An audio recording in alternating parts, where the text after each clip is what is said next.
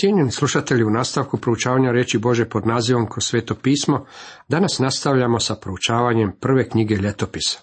Osvrćemo se na 21. poglavlje. Tema ovom poglavlju glasi Davidov grijeh u poduzimanju popisa.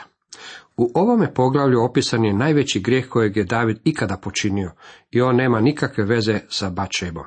To je jedna vrsta grijeha na koju bi ljudi rekli, pa ne vidim zašto bi to bio tako veliki grijeh. Svi misle kako je stvar sa Bačebom bila veliki grijeh, a ja se ubrajam u tu skupinu jer mislim da je to bio strašan grijeh. Međutim, u ovome poglavlju, kao i u obje knjige ljetopisa, iznese nam je Boži pogled na čitavu stvar. U ljetopisima Bog nije zabilježio Davidov grijeh sa Bačebom, ali je zapisao njegov grijeh u popisivanju pučanstva, jer se radi o grijehu na duhovnom nivou. Ovaj grijeh neće utjecati na Davidovo spasenje, no on će utjecati na njega i izraelski narod u njihovom osobnom odnosu s Bogom. Tada Satan ustade na Izraela i potače Davida da izbroji Izraelce. Sada smo pronašli pravog krivca. Ovo je dijelo bilo sotonsko. Sotona je stajao iza cijelog ovog incidenta. Ova rečenica u Bibliji baca nam dosta svetla na Davidov veliki grijeh i veličinu Davidovog grijeha. Davidov grijeh sa Bačebom bio je osobni grijeh, grijeh tijela. U psalmu 51. David je vapio, smiluj mi se Bože po milosrđu svomu, po velikom smilovanju izbriši moje bezakonje. David je ovdje govorio o svome grijehu sa Bačebom. Međutim, ovdje je Satan ustao na Izraela i pokrenuo je Davida da popiše narod. Kralj reče Joabu i narodnim knezovima, idite izbrojite Izraelce od Beršebe pa do dana, onda se vratite i kažete koliko ih je na broju. Sjetit ćete se kako je Mojsiju u dva navrata izbrojio narod. U knjizi brojeva rečeno nam je da je popisao ljude na početku putovanja pustinjom, a jednako tako i na kraju tog putovanja. U tome nije bilo ničeg lošeg, barem Bog nije našao ničeg pogrešnog u tome. No ovdje je to isto grijeh. Ima onih koji tvrde kako je David poduzeo ovaj popis zbog toga što je bio ponosan i ohol. Zbog toga moramo nastaviti čitati. Joab reče, neka Jahve dade svome narodu još sto puta ovoliko koliko ga je sada. Nisu li moj gospodaru kralju svi oni sluge mome gospodaru? Zašto traži to moj gospodar? Zašto da bude na krivicu Izraelu? Ovdje nalazimo primjer prvog čovjeka koji se suprostavio kompjutorima. David je želio načiniti statistiku, a u statistici leži greh. Zbog toga svi smo mi danas kompjuterizirani, kao i sve ono što nas okružuje. Joab se suprostavio dobivanju ove statistike jer je osjećao da iza toga stoji ponos i oholost. Ja sam mišljenja da jako je u tome bila jedna komponenta oholosti, ipak nije oholost puno objašnjenje ovog grijeha. Ovako govori Jahve, mudri neka se ne hvale mudrošću, ni junak neka se ne hvali hrabrošću, ni bogati neka se ne hvali bogatstvom. A tko se hvaliti hoće, neka se hvali time što ima mudrost da mene spozna. Jer ja sam Jahve koji tvori dobrotu, pravo i pravdu na zemlji, jer to mi je milo riječe Jahvina. Bog nije bio zadovoljan kada je David poduzeo popis, jer David se tada nije hvalio Bogom. On se hvalio vlastitom moći. Tako je ono što ga je motiviralo na prebrojavanje ljudi bio grijeh nevjere. David se pouzdavao u brojke, umjesto da se pouzdaje u Boga. Ali kraljeva riječ bjaše jača od Joabove.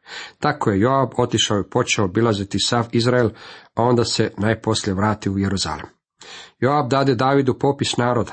Izraelaca bjaše milion i sto tisuća ljudi vičnih maču, a judejaca četiristotine i sedamdeset tisuća vičnih maču. Ali nije pobrojio među njima ni Levijeva, ni Benjaminova plemena, jer je Joabu bila odvratna kraljeva zapovjed. U Izraelu je imao milion i sto tisuća ljudi, a u Judi gotovo petsto tisuća muževa vičnih maču. Kada je Mojsije popisivao pučanstvo, imao je šesto tri tisuće ljudi. David je imao milion muževa više nego što ih je imao Mojsije.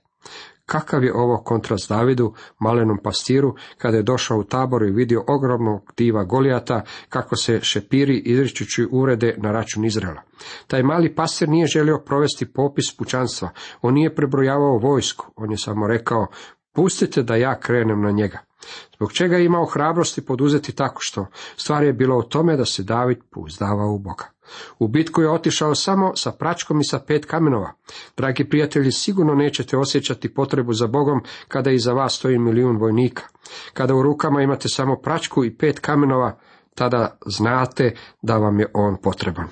Bojim se da se mnogi danas snažni svjetski narodi nalaze u sličnom položaju. Najveći narod na zemlji, kako često smo čuli tu frazu. Ljudi u rimskom carstvu sigurno su često slušali ovu frazu i već im je pomalo počinjala ići na živce. Isto je bilo i s Babilonom, Grčkom Egiptom. Ti su narodi kao velika svjetska kraljevstva već odavno nestali. Zašto? Zato što su se pouzdavali u svoje vojske. Nemojte me pogrešno razumjeti. Svakom je narodu potrebna vojska kako bi se mogao obraniti u ovom pokvarenom svijetu prepunom zla. Ne smijemo biti maloumnici i fanatici i tvrditi kako nam zaštita i vojska nisu potrebni. Međutim, vojska ne smije biti naš jedini izvor pouzdanja. Joab se suprostavio Davidu, rekao mu je, Davide, svi ovi ljudi su tvoji. Ne moraš ih prebrojavati. Bog ti je dao sve ove ljude i moći ćeš ih adekvatno potrebiti uz Boga. No David je i dalje bio uporan sa svojom željom da se popis provede. Danas se ljudi u velikim i moćnim narodima nalaze u opasnosti da pomisle kako im u silnu vojsku i atomske bombe Bog uopće nije potreban. Dragi prijatelji, Bog im je potreban i nama je potreban. Ljudi su danas spremni pouzdavati se u sasvim pogrešne stvari. Misle ako im je trbuh pun, lisnica obilno ispunjena šuštavim novčanicama s brojkom tisuću na sebi, da je sve u redu, ipak duboko u sebi osjećaju kako to nije sve. Njihov život sve više i više počinje se temeljiti na materijalnome i na pouzdanju u sebe umjesto u Boga. Nevjera ih udaljava od Boga. Nevjera je bila i Davidov veliki grijeh. Svaćam kako se mnogim ljudima ova stvar ne čini tako ozbiljnom. Jednako kao što smo danas spremni uprijeti prstom u Davida zbog njegovog greha sa Bačevom, tako smo spremni uprijeti prstom i u člana naše crkve koje bi banuo na crkveni sastanak pijan kao čep. Međutim, mnogi ljudi odlaze u crkvu sa nevjerom u svojim srcima. I sve je lijepo i dobro.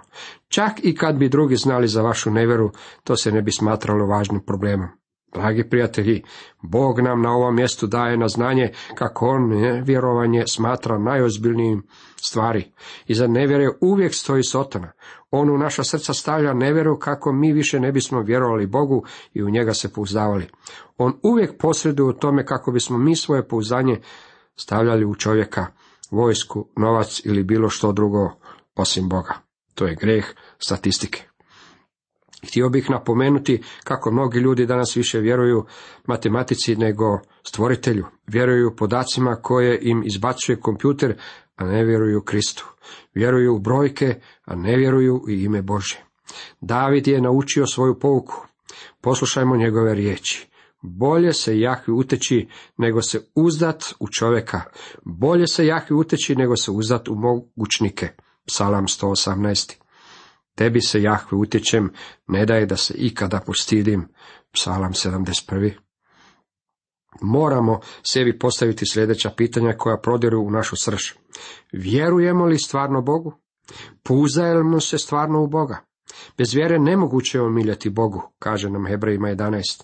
Gospodin Isus rekao je da kada sveti duh dođe na svijet, on će ljude presvjedočiti o njihovome grehu. O kojem to grehu? Grijeh je što ne vjeruju u mene, kaže Ivan 16.9. Pavao piše sve što nije iz uvjerenja grijeh je, Rimljanima 14.23. To je bio Davidov grijeh i radilo se o stvarnome grijehu. David je uskoro počeo svačati kakvu je gadost i grijeh u Božim očima učinio kada je odlučio popisati pučanstvo. David odabire svoju kasnu. Bilo je to mrsko i u Božim očima, pa Bog udari Izraela. David reče Bogu, veoma sam zgrešio što sam to učinio, ali oprosti krivicu svome sluzi, jer sam vrlo ludo radio. Sada će Bog Davidu predložiti sasvim neobičajnu stvar. Daće mu mogućnost da sam odabere svoju kaznu. Jahve reče Davidovu videocu Gadu. Idi i kaži Davidu, ovako veli Jahve, troje stavljam predate, izaberi sebi jedno od toga da ti učinim. Došavši k Davidu, Gad mu reče, Ovako veli Jahve, biraj sebi. Ili glad za tri godine, ili da tri mjeseca bježiš pred neprijateljima i mač tvojih neprijatelja da te stiže, ili da tri dana Jahvin mač i kuga bude na zemlji. I Jahvin anđeo da ubija po svim izraelskim krajevima. Sada promisli i gledaj što da odgovorim onome koji me poslao. Poslušajte sada Davida. Ovo je veličanstveno. Nadam se da se sada već slažete sa mnom da je David bio veliki čovjek.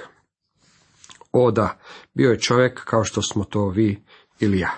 Posrtao je na svome putu, počinjao grehe, imao svojih mana, međutim nikada nije izgubio svoje spasenje ili želju za zajedništvom s Bogom.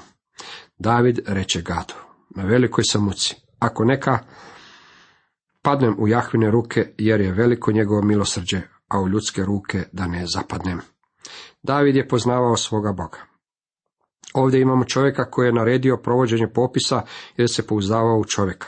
Sada je uvidio što je učinio. Mislim da je David sada bio već star čovjek i da se sjećao malog pastira koji je izišao sa svojom pračkom i sa pet kamenova. Kako li se samo pouzdavao u Boga i kako li je samo svjedočanstvo tada imao? David je bio jednako tako čovjek kao što smo to i mi. Vjerujemo Bogu da nas može spasiti, međutim ne vjerujemo mu kada su u pitanju naši životni problemi. David se sada osvrnuo oko sebe i vidio je mnoštvo neprijatelja. Njihov broj bio je velik, radilo se o ogromnim narodima. David se počeo pitati je li mu vojska dovoljno velika. Na trenutak je zaboravio da je njegov Bog dovoljno velik za sve divove i za sve narode koji su mu prijetili. Zbog toga se David odlučio provesti popis pučanstva da vidi čime raspolaže. Koliko puta smo vi i ja poduzeli takav popis? Nismo se stvarno pouzdavali u Boga, a svoju smo vjeru pričvrstili uz nešto sasvim drugo. Međutim, David poznaje svog Boga. Rekao je Bogu. Neka ne padnem čovjeku u ruke. Želim pasti u ruke Bogu. Zašto? Zato što je David naučio da je Bog milostiv. Bojim se da mnogi od nas nismo još uvijek naučili tu pouku. Bog još uvijek ne postupa s nama pogresima našim, niti nam plaća po našim krinjama, jer kako je nebo visoko nad zemljom, dobrota je njegova s onima koji ga se boje, kaže nam psalam 103. Bog je milostiv u spasenju. On danas nudi spasenje izgubljenome svijetu. Na temelju čega? Krist je prestolje milosti. Sjetit ćemo se da je Ivan to izrazio ovim riječima, on je pomirnica za grijehe naše i ne samo naše, nego i svega svijeta. Što je to žrtva pomirnica? Sve što danas morate učiniti da biste bili spašeni je da otiđete na sud s Bogom, da se izjasnite da ste krivi i da ga zatim zatražite njegovu milost. On ima milosti u izboru. Zbog toga će vas ispasti. Za vas postoji oproštenje i vi se morate pozvati na njega. Boža milost očituje se i u providnosti. Kada malo pogledam unatrag na svoj život, tada svačam kako mi je Bog bio dobar. On je izuzetno milostiv danas, ne samo meni, već i cijelom nespašenom svijetu. Zašto Bog još sinoć nije došao sa sudom na zemlju? Zato što je milostiv. Jednog će dana doći, međutim on je strpljivi Bog. Milostiv je i još uvijek ljudima daje dovoljno vremena da se pokaju. Sažaljeva se nad nama kao što se otac sažaljeva nad svojom djecom. Njegova će se milost produljiti i u budućnosti. Možemo sa svom sigurnošću počivati na njegovoj milosti. Ona neće nikada prestati. Ne radi se tu samo o momentalnom trenutku Bože naklonosti, ne radi se tu samo o prolaznom hiru njegove naravi. On nije pročitao knjigu, kako se sprijateljiti s ljudima i kako na njih utjecati, pa se onda odlučio biti milostiv ljudima. Milost je u Božoj naravi. David je zato i mogao reći, hvalite Jahu jer je dobar, vječna je ljubav njegova. Tako se David u potpunosti prepustio Božoj milosti. Znao je da je na taj način zagarantiran najpovoljniji ishod. Tako je Jahve poslao kugu na Izraela, te pomne sedamdeset tisuća Izraelaca. Bog je poslao anđela na Jeruzalem da ga istreljuje, a kad je počeo istrebljivati, pogledao je Jahve i sažali mu se zbog zla, pa je rekao anđelu zatorniku, dosta je sada, spusti ruku. Jahvin je anđeo stajao kraj gumna Jebusejca Ornana. David, podigavši oči, vidje Jahvina anđela kako stoji između zemlje i neba držeći u ruci isukani mač koji je podigao na Jeruzalem i on pade ničice sa starješinama obučenim u kosret. David reče Bogu, nisam li je zapovedio da se izbroji narod? Ja sam dakle onaj koji sam sagrešio i grdno zlo načinio, a što učiniše te ovce? Jahve Bože moj, neka tvoje ruke dođu na me i na moju obitelj, a ne na taj narod da ga pomori. Zapazite ovu predivnu Davidovu molitvu. On je u potpunosti preuzeo odgovornost zbog svojeg greha. Rekao bi da se David u velikoj mjeri promijenio. Kada je počinio svoj greh sa Batšebom, nije rekao niti riječ zbog toga. Čak je pokušao krivnju za smrt Urije Hetita svaliti na nekog drugog. David je pokušao zataškati svoj zločin, međutim sada je drugčiji. Naučio je svoju pouku, njegova duša stajala je potpuno gola pred Bogom. Rekao je gospodinu, ja sam odgovoran, ja sam to učinio, neka sud padne na mene. David kupuje Ornanovo gumno.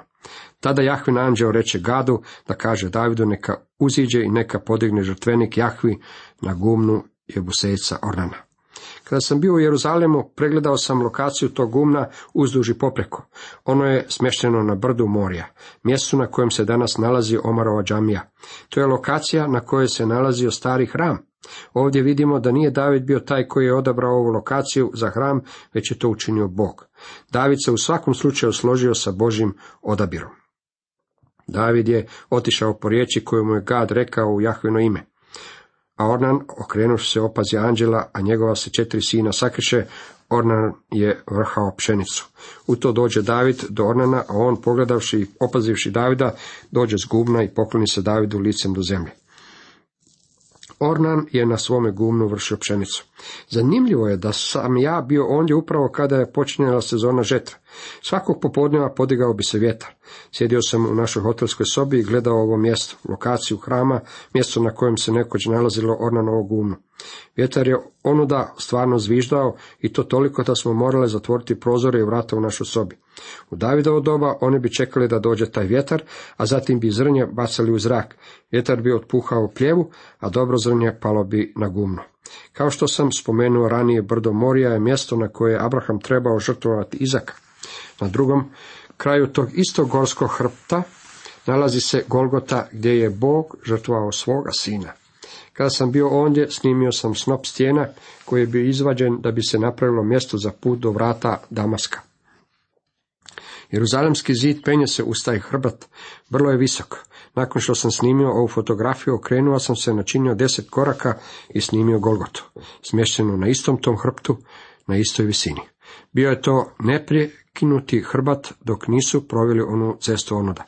Vidite, Bog je odabrao Ornanovo gumno na brdu Morija zbog toga što je to bilo mjesto na kojem je Bog rekao Abrahamu da prinese svoga sina, gledajući na razdoblje prinošenja žrtvi u hramu i konačno na žrtvu Božeg janjeta koji odnosi grijehe svijeta.